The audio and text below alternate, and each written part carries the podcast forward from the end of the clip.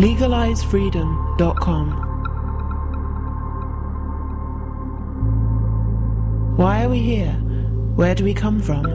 Where are we going? From the nature of reality to the future of humanity. Beyond politics, poverty, and war. LegalizeFreedom.com.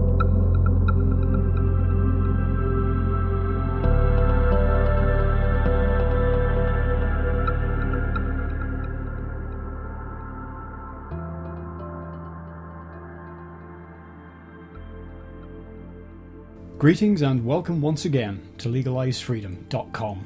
I'm your host Greg Moffat, and my guest today is Steve Taylor, author of several best selling books on psychology and spirituality, including Waking from Sleep, The Fall, Out of the Darkness, and his latest book, Back to Sanity. Have you ever thought that there might be something wrong with human beings, even that we might be slightly insane? Why is it that so many human beings are filled with a restless discontent and an insatiable desire for material goods, status, and power? Why is it that human history has been filled with endless conflict, oppression, and inequality? In Back to Sanity, Steve Taylor shows that we do suffer from a psychological disorder which he refers to as humania or ego madness. This disorder is so close to us that we don't realise it's there, but it's the root cause of all our dysfunctional behaviour, both as individuals and as a species. This book explains the characteristics of humania, where it stems from, and how it leads to the madness of materialism, status seeking, warfare, inequality, and other symptoms of our insanity. But equally importantly, Back to Sanity shows how we can heal this mental disorder and allow the fleeting moments of harmony that we all experience from time to time to become our permanent state of being. Hello and welcome, Steve Taylor, and thank you very much for joining us today on LegalizeFreedom.com. It's a pleasure. It's great to be here.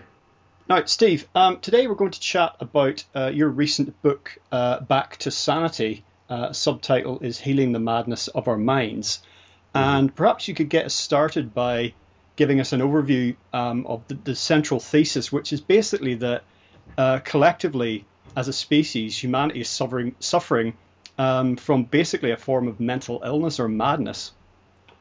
That's right. I think I think the the mental disorder is so normal to us that we can't really view objectively, and we don't actually realise that it's there. So in the book, I try to take the perspective of an alien being who was sent to the Earth to write an anthropological study of human beings. So I tried to sort of view human race, the human race from the outside, from an objective standpoint. And I think if you do that, then you have to reach the conclusion that there is something seriously wrong with human beings. On the one hand, it's if you look back at human history, nobody can look back at human history without coming to the conclusion that human beings suffer from some kind of psychological disorder and that we're slightly insane or even largely insane. You know, if you look back at the whole of the you know, human history is an endless catalogue of warfare, is an endless saga of constant conflict, constant oppression, the oppression of women, the oppression of different castes, conflict between different groups, and so forth. Then sexual repression, monotheistic religion. I think all all of these are signs of you know uh, something that's something slightly amiss with human beings. Yes. Now this basically is something. The background to all of this is something that you've covered in great detail in an earlier book of yours called The Fall. Um, right. But to briefly touch on that material, because um, you do uh, come back to it somewhat in, in, Back to Sanity, is you comparing most of modern society, put that in, in quotes, with the indigenous uh, peoples of the earth, you know, such that they're still remaining, mm-hmm. and that we're they're the same as us. We're all human beings, but they're different and that in com- comparing and contrasting the two different outlooks, the two different ways of being in the world, that it becomes increasingly clear that we have lost or forgotten something very important from our past. That's right. Yeah, I think the essential difference between modern human beings and prehistoric peoples and many indigenous peoples, or at least indigenous peoples as they were before, before their cultures were you know, disrupted or destroyed by colonial contact. Then the essential difference is that they had a, a powerful sense of connection to nature and to the, the whole cosmos. They seem to be less individualistic in the sense that they were less separate from their environments. What characterizes modern human beings, and by modern, I don't just mean like 20th, 21st century human beings, I mean human beings for the last few centuries, possibly the last few millennia. What characterizes us is a strong sense of separateness. You know, we experience ourselves as entities which exist, which dwell inside our own mental space. And there's a duality between us and the world out there. You know, we, we experience a, a sense of separateness. We are bounded by our egos, and therefore we experience a sense of, um, well, a sense of separateness, ego separateness, as I call it, but also ego isolation, the sense that we are apart from the world. I think that sense of disconnection, that sense of separation, is one of the root causes of so much um, discord and so much um, so much conflict and disharmony which fills human history and which still fills our lives as individuals. Yes, and this affects not only our relationships with each other on a sort of interpersonal level, but globally between tribes, nations, um, all sorts of power blocks, the way we've divided ourselves up along different lines. It mm-hmm. affects our relationship to the natural world, you know, the rest of creation, which indigenous people understand we're, you know, an intrinsic part of. And this yeah. even extends down, this division even extends down into ourselves, where we have this, like almost a schizophrenic split in that, you know, we find it difficult to, to live even with ourselves. It's at every strata, mm. there seems to be this, the divide seems to manifest itself. Mm, exactly, yeah. I mean, it manifests itself in the divide between the mind and the body. You know, this mm-hmm. sense, the sense that many people have that they are an ego inhabiting this vehicle, which we call the body, and that that sense of inhabiting the body rather than being a part of the body as an integrated unit. I think that's the source of sexual repression too. I mean, one of the one of the insane characteristics of human beings throughout history, or the last few, few thousand years of history, has been this uh, sense that somehow sex and somehow the body itself are unclean. You know, there's something that we need to separate ourselves from and try to overcome, try to transcend. So we try to we repress sexual desires, completely healthy and natural sexual desires, and we try to somehow overcome them, you know, through celibacy or through self-control. And sexual desires become thought of as something unclean, or something dirty, or you know, something perverted and and you know you can still see that in so many societies around the world. You know, in the Middle East, where there's a very hostile and ambivalent attitude towards sex, and I, and I think that's also part of the um, it's one of the root causes of the oppression of women too, because women, you know, they they cause sexual desires to manifest themselves in men, and therefore, since sexual desires are seen as something unclean that we should overcome, then that extends to women too. They're seen as something unclean and a kind of enemy as well. Yes, and there's a lot of natural sort of dualities in the world and in the universe, and we've kind of that particular one, the male-female one, which you know is meant to be a complementary relationship, has been turned into another division, hasn't it? Really. That's right, yeah, and I think it's interesting that in many societies, um, societies which are much more healthy than modern societies, I'm talking about indigenous societies or prehistoric societies, in those societies, um, the division between men and women was much more vague.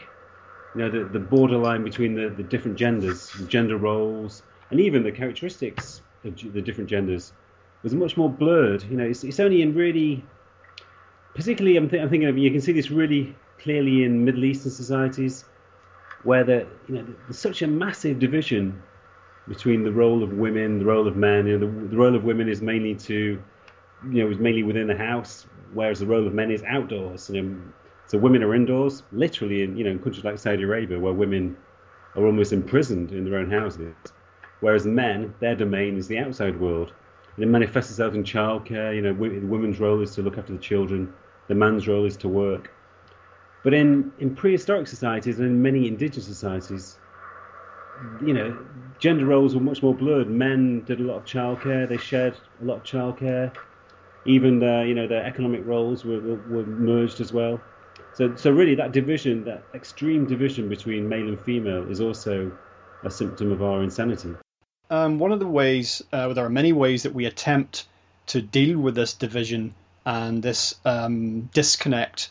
And in the modern world, it takes the form of you know materialism and all, hmm. all, all forms of distractions that we have for ourselves. You know, we, we always have to be doing something. We can't sit still. We're, I think, as you say in the book, we're human doings.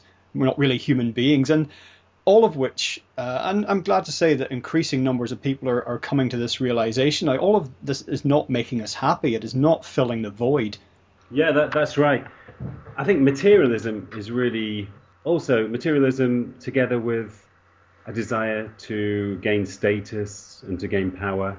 They're really an attempt to to increase our sense of significance and a desire to gain completeness as well. I think one, one of the characteristics of the of the separate ego is that it generates a sense of insufficiency and incompleteness. So so we're always looking for something to allay that sense of incompleteness, that sense of insignificance. Um, you know, and the closest things to hand are, are often material goods, or you know, the attempt to gain status or wealth by becoming a, a powerful person. You're really trying to transcend that sense of, you know, the fundamental sense of incompleteness and insignificance which goes with the separate ego. I've often thought actually that our this fundamental need that we have for intimate relationships. When I say that, I don't necessarily mean sexual, but just you know, sort of union with another being is actually part of trying to become whole as well. Because I think that I'm, I subscribe to when we look at the interconnectedness of things, I do subscribe to certainly the possibility of the notion that there is a a universal consciousness, and I think that even that desire to, as I say, to have intimate relationships could stem from this sense of incompleteness. I think it does with particularly with human beings, I think even though we experience a sense of separateness, it's easy to also sense a sense of bondedness to, to transcend that separateness through human contact or even contact with animals or contact with nature. Those are the you know, the most um, well the easiest ways in which we can gain a sense of bondedness, in which we can uh, transcend separation. And I think, yeah, I think you're right with union, sexual union, or union through love, or union through contact with nature, there are all moments when, even if it's you know fairly momentarily, there are all moments in which we can transcend separateness and gain a sense of the wholeness from which we originally came.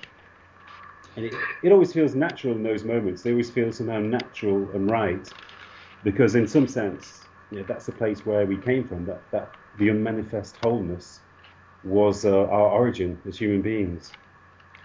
Now, I've seen people in all sorts of places from queues in a bank to the waiting room at the dentist to the bus stop, all uh, sort of uneasy to a degree that seemed unnatural. Well, maybe you'd say the person waiting to see the dentist had every reason to be uneasy, but I noticed that people have real problems doing nothing.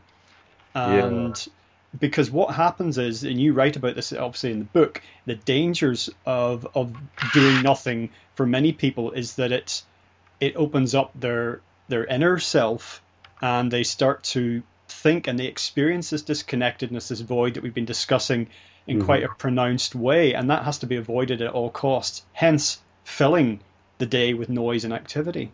Mm. Yeah, you're right. It's a it's a good observation. Yeah, but I think the fundamental problem is that there is a, a discord in our own minds.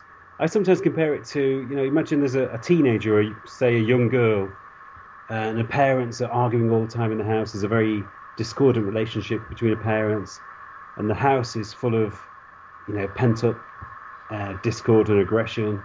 So she spends all the time outside. You know, she never goes home. Maybe she go home, goes home to sleep, and maybe for meal times. But she makes an attempt to stay outside as much as she can. And it's similar with our own minds because our own minds are full of discord. They're full of restless thought chatter. You know, the the uncontrollable, involuntary chattering about what's going to happen tomorrow. You know, memories from the past, and that that you know sometimes daydreams can be quite pleasant. You know, in a kind of reverie, a lazy reverie on a Sunday afternoon. daydreams can be quite nice then. But usually, thought chatter it creates a sense of disturbance inside us, and also it creates negative feelings because often we tend to dwell on anxious thoughts about the future, or you know negative thoughts about the past. So usually, whenever we spend too much time in our own minds, we start to feel a, a tinge of depression or a slight anxiety, and therefore this impulse to escape our own minds, to go out of our own minds, occurs. And so we use distractions like TV or you know reading newspapers or, or activities that don't really need to be done. We may work more hours than we need to. We may do household chores that don't really need to be done. All of it to escape this restless discord inside our own minds.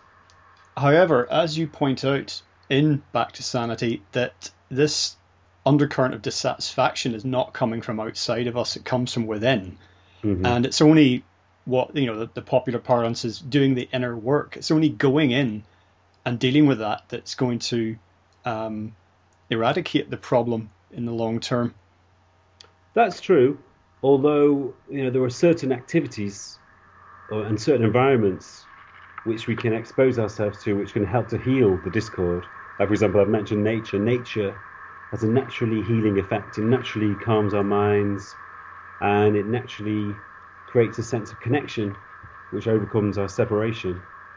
Uh, and also, activities such as altruism, altruistic activities where we serve other people, acts of kindness towards other people, they also help to transcend our separateness. You know, they, they create a bond between us, us and other people. But also, yeah, I think you're probably right. Most importantly, you know, we have to take our own developmental steps towards healing the discord inside ourselves. We have to practice certain techniques and certain lifestyle guidelines, you could call them, to try to heal the discord inside our minds. One of the major problems I see uh, in this, this, area, and there's a lot of tension that people experience when they attempt to make changes, is that we we do have um, an economic system uh, globally, more or less, but certainly in, in industrialized uh, nations, that depends on our inability to just be. Um, it's completely geared towards activity and consumption, and for to, to, to, for there to be um, quite profound change globally in the way that, that, you know the human race lives on this planet, that kind of has to be undone and rolled back.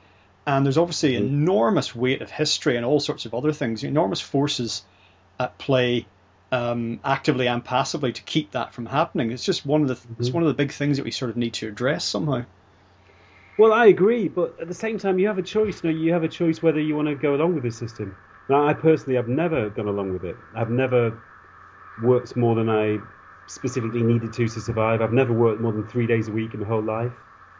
And to do that, I've sacrificed material goods. I've never, you know, I've never engaged in the pursuit of buying unnecessary material goods. I've always lived a life of very, you know, very basic means, just so that I have time to devote to the pursuits I, I perceive as being, you know, uh, interesting and valid to me as an individual. So I think you have a choice to a degree whether you want to buy into this system.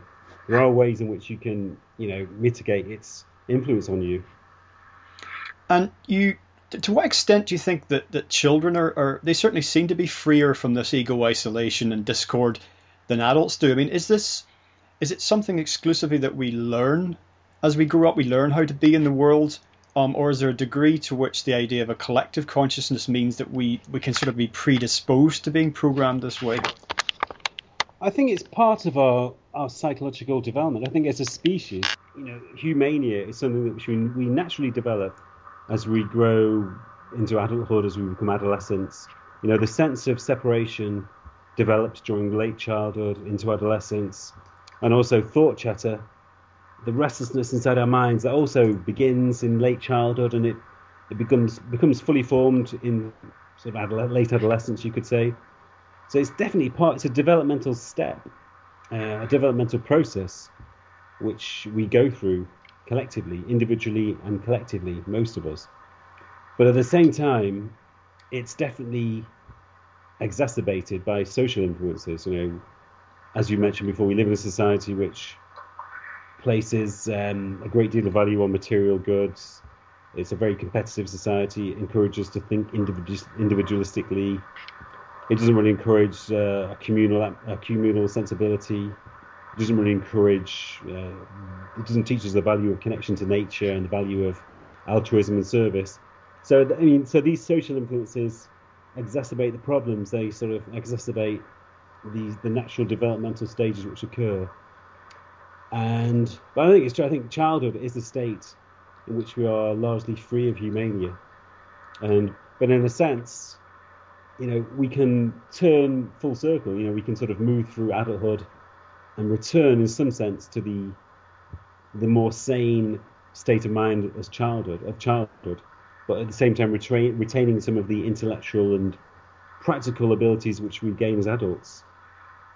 One of the things that I remember about childhood is this sense of uh, the moment, in that I can't even recall conceptualizing what I'd done the previous day. Just a vague awareness of perhaps somewhere I'd been or something mm. I'd done, and looking forward only consisted of maybe oh well Christmas or my birthday or something, or we're going to go to the beach next week. But it certainly didn't rule my life. And mm. as we get older, uh, we tend to live more in the past or in the future, or sometimes both.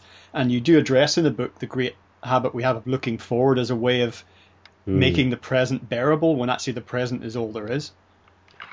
That's true. Yeah, I mean, I think so many people live their lives with one eye on the future. You know, they're obviously physically we're always in the present. We can't be anywhere but the present. But because there's a sense of dissatisfaction in the present created by the discord in our minds and possibly exacerbated by the kind of lives we lead, because there is that discontent in the present, we turn to the future and to make the present bearable. You know, we sort of deflect our attention onto the future.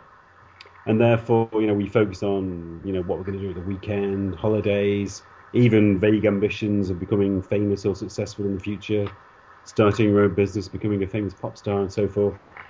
So, you know, you sort of um, you end up, or many people end up, living their whole lives in the future, which effectively means that you're not living at all because, uh, as we know, the future is only an idea in your head. It's only a sort of abstraction. It doesn't really exist, which is also true of the past.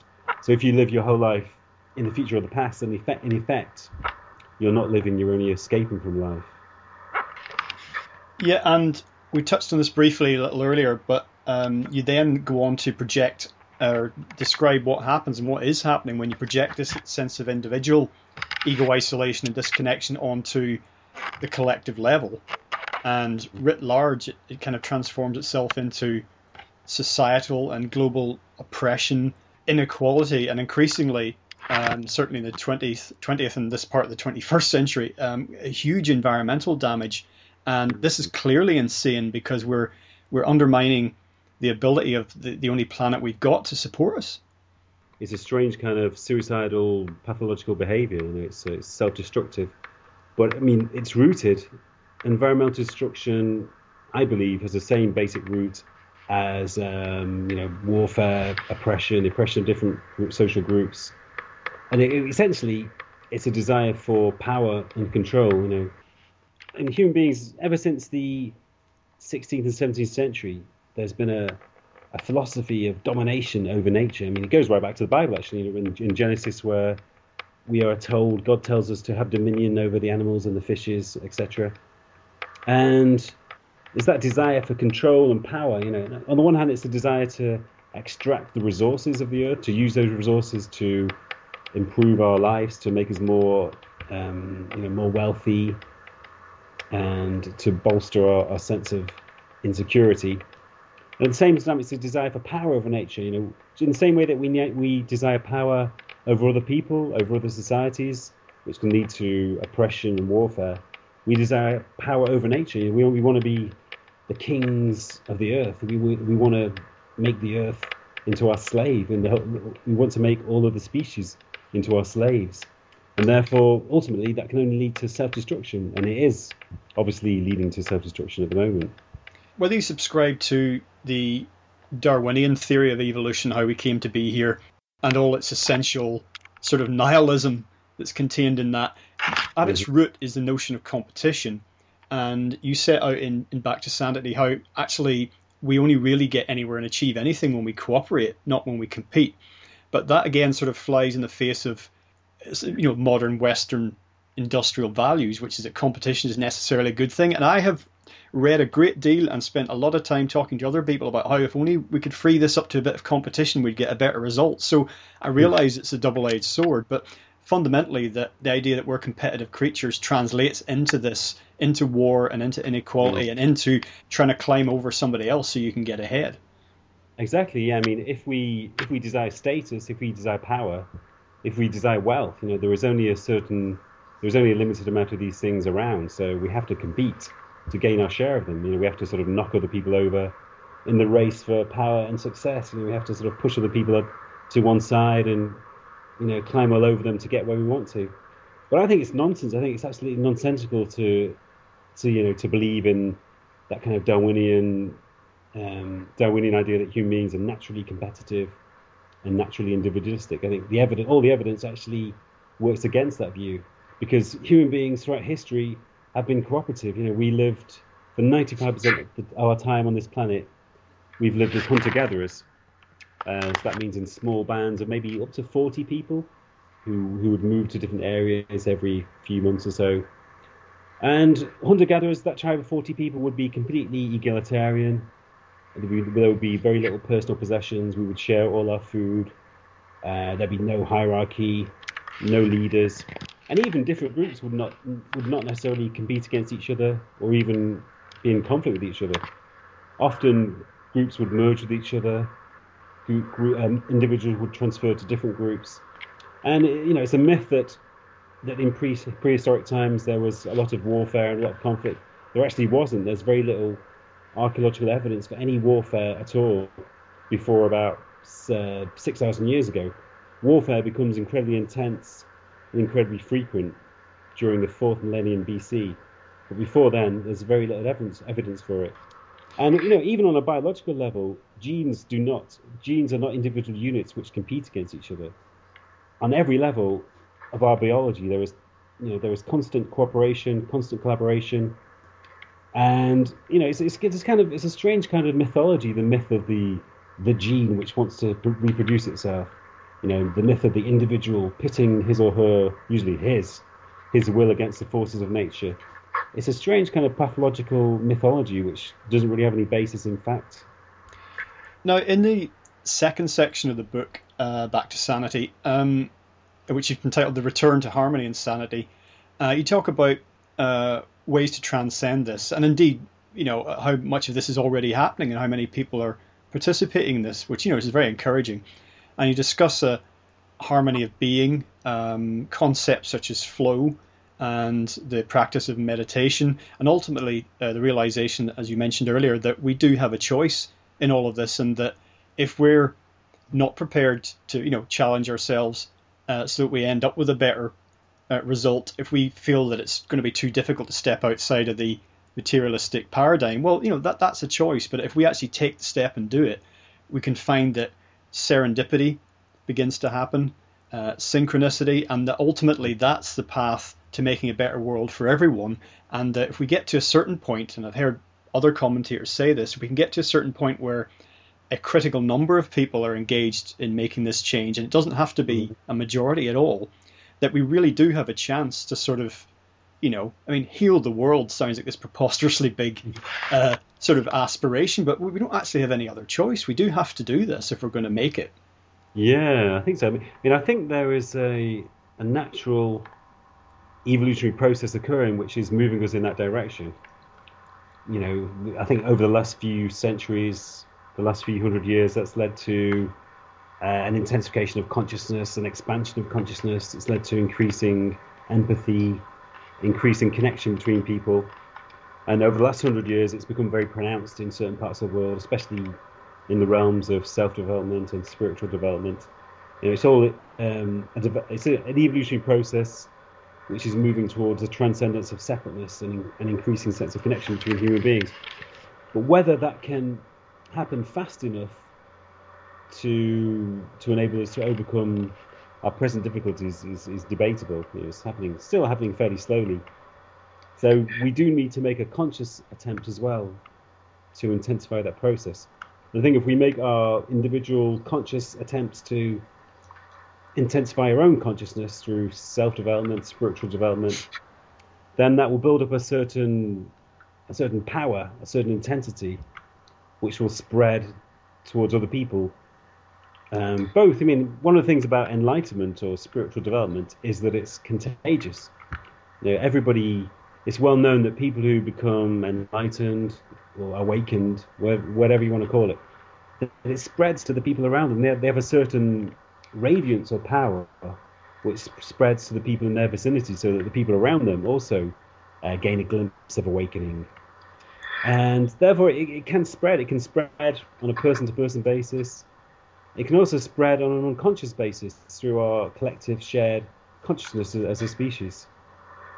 Yes, and I think it's it's also important to remember that if we just uh, get our information from the mainstream and the mainstream media, that we are getting yes, we're in a lot of trouble, but we are getting a, a distorted view of what what's happening, you know, globally and what other what people are doing. You know, that famous I think there is actually a channel now called Good News, but we just tend to get the condensed bad news and a very narrow picture of it at that.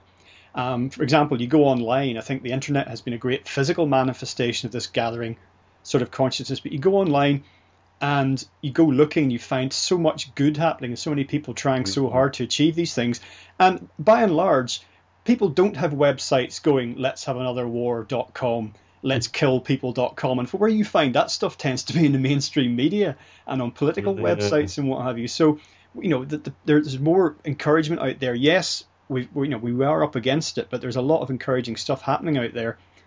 Yeah, I think in a strange way, the mainstream media seems to be a reflection of the human mind in the sense that many people seem to naturally tend to focus on negative thoughts rather than positive thoughts. You know, people tend to ruminate about problems in the future, potential problems in the future, but they tend to dwell on difficult issues from the past, feelings of guilt, feelings of bitterness.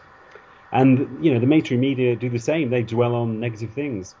You know, in theory, there are lots of positive things we could focus on. Even as an individual, there are lots of positive thoughts we could focus on we could focus on you know the uh, we could appreciate the fact that we're alive when we may not be alive. We could have died at any point. We could die tomorrow, yesterday. You know, we may not have ever been born in the first place. We're only here for a certain amount of time. So you could focus on the positive aspects of that. You could focus on the, the positive aspects of the the beautiful world around us. You know, the amazing changes and sights in, in the natural world. But you know, we we do tend to ruminate on negative things, and the mainstream media seems to take a similar attitude. Yeah, the this tendency towards negativity is one of my bugbears.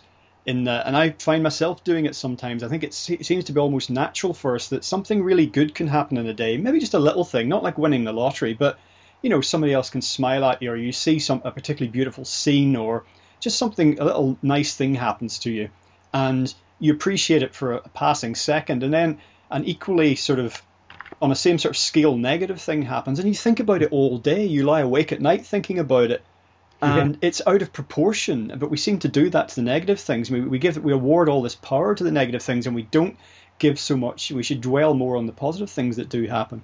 Yeah, that's true. I was thinking about that. I was thinking of formulating a, a law recently, a psychological law, um, which explains why negative events affect us much more than the correspondingly positive events. So that, for example, if you become ill and lose your health for a while, you know it can you know it can affect you very negatively. You become quite depressed, quite anxious. But then you return to health, and for a, for a short time you think, brilliant, it's fantastic, I'm healthy again. But it, it seems to be very short lived. And you compare that to the negative effects of actually being ill, it's much less significant. So I think it's true that negative events affect us much more powerfully than the corresponding positive events the basic problem there is I think the the the atmosphere of our minds is charged with a, a, certain negativity because of our sense of separation, the sense of ego separation. The ego separation creates a basic sense of anxiety which charges the atmosphere of our minds with a certain negativity. And therefore, when we ruminate, when we think, that our thoughts are charged with this negative atmosphere, so therefore they tend they veer towards you know um, potential problems and potential worries. But I think it's possible for us to reprogram reprogram our minds, you know, to to foster much more positive habitual thought patterns. Well, in closing, Steve, um, you said you've written in the fall a, you know, a great deal about the origins of um, humankind as we are today, how, how we used to be, and how we potentially got here where we are. And we have identified increasingly that what we're doing in the world here, collectively and individually, is not working. It doesn't seem to be our reason. So, in all of your work so far, have you come to any, not conclusions, but any, going to crystallize any thoughts about is there actually a purpose then to our existence if we're not born to buy and and just to shop and then keel over dead? Uh, is there actually what was it? Basically, what's the meaning of life, Steve? well, I'll do my best to answer that question. Uh, uh, well, I think the meaning of life is, or the purpose of life, is too big for us to be aware of. But we can we can glimpse it by following it, by following our own impulses. And for me, I think fundamentally the purpose of life is evolution, and that that means the evolution of our species. It also means the evolution of our own beings, our own selves. So I think we need to. The purpose of life, or the meaning of life, if you like, is to follow our own individual evolutionary impulse. And you know, for, for, every person that may be different. You know, you can always sense when you're doing that. I can sense when I'm doing that because I know that what I'm doing feels completely natural, feels completely right. I know I'm, I'm following the right path. There's a marvelous sense of being carried along. It's like being, you know, being carried along by a river. You know that you're traveling in the right direction. There's this marvelous sense of flow which carries you along. And that's the evolutionary impulse manifesting itself manifesting itself in our own lives. But fundamentally, we're, we're part of a species. And I believe that as a species, just, just like any species throughout history, from the beginnings, beginnings of life until now, we're all part of this evolutionary current which is heading towards an intensified consciousness, an expanded consciousness, and increasing awareness of reality. And you know, we're part of that flow. We're moving forward with that flow it's manifesting itself in us and it's manifesting itself in our whole species. And by following that individually, we help our whole species to evolve to, you know, to, towards intensified consciousness. So for me, that is the, the purpose of our lives. Well, Steve, thank you very much for joining us today on legalizefreedom.com. Thank you, Greg. That was great. I enjoyed it. Well, that's it for another week. As always, thank you so much for listening. If you enjoyed the show, please check out the website where you'll find an archive of programs on many equally fascinating topics. Until next time, I'm Greg Moffat, and you've been listening to LegalizeFreedom.com.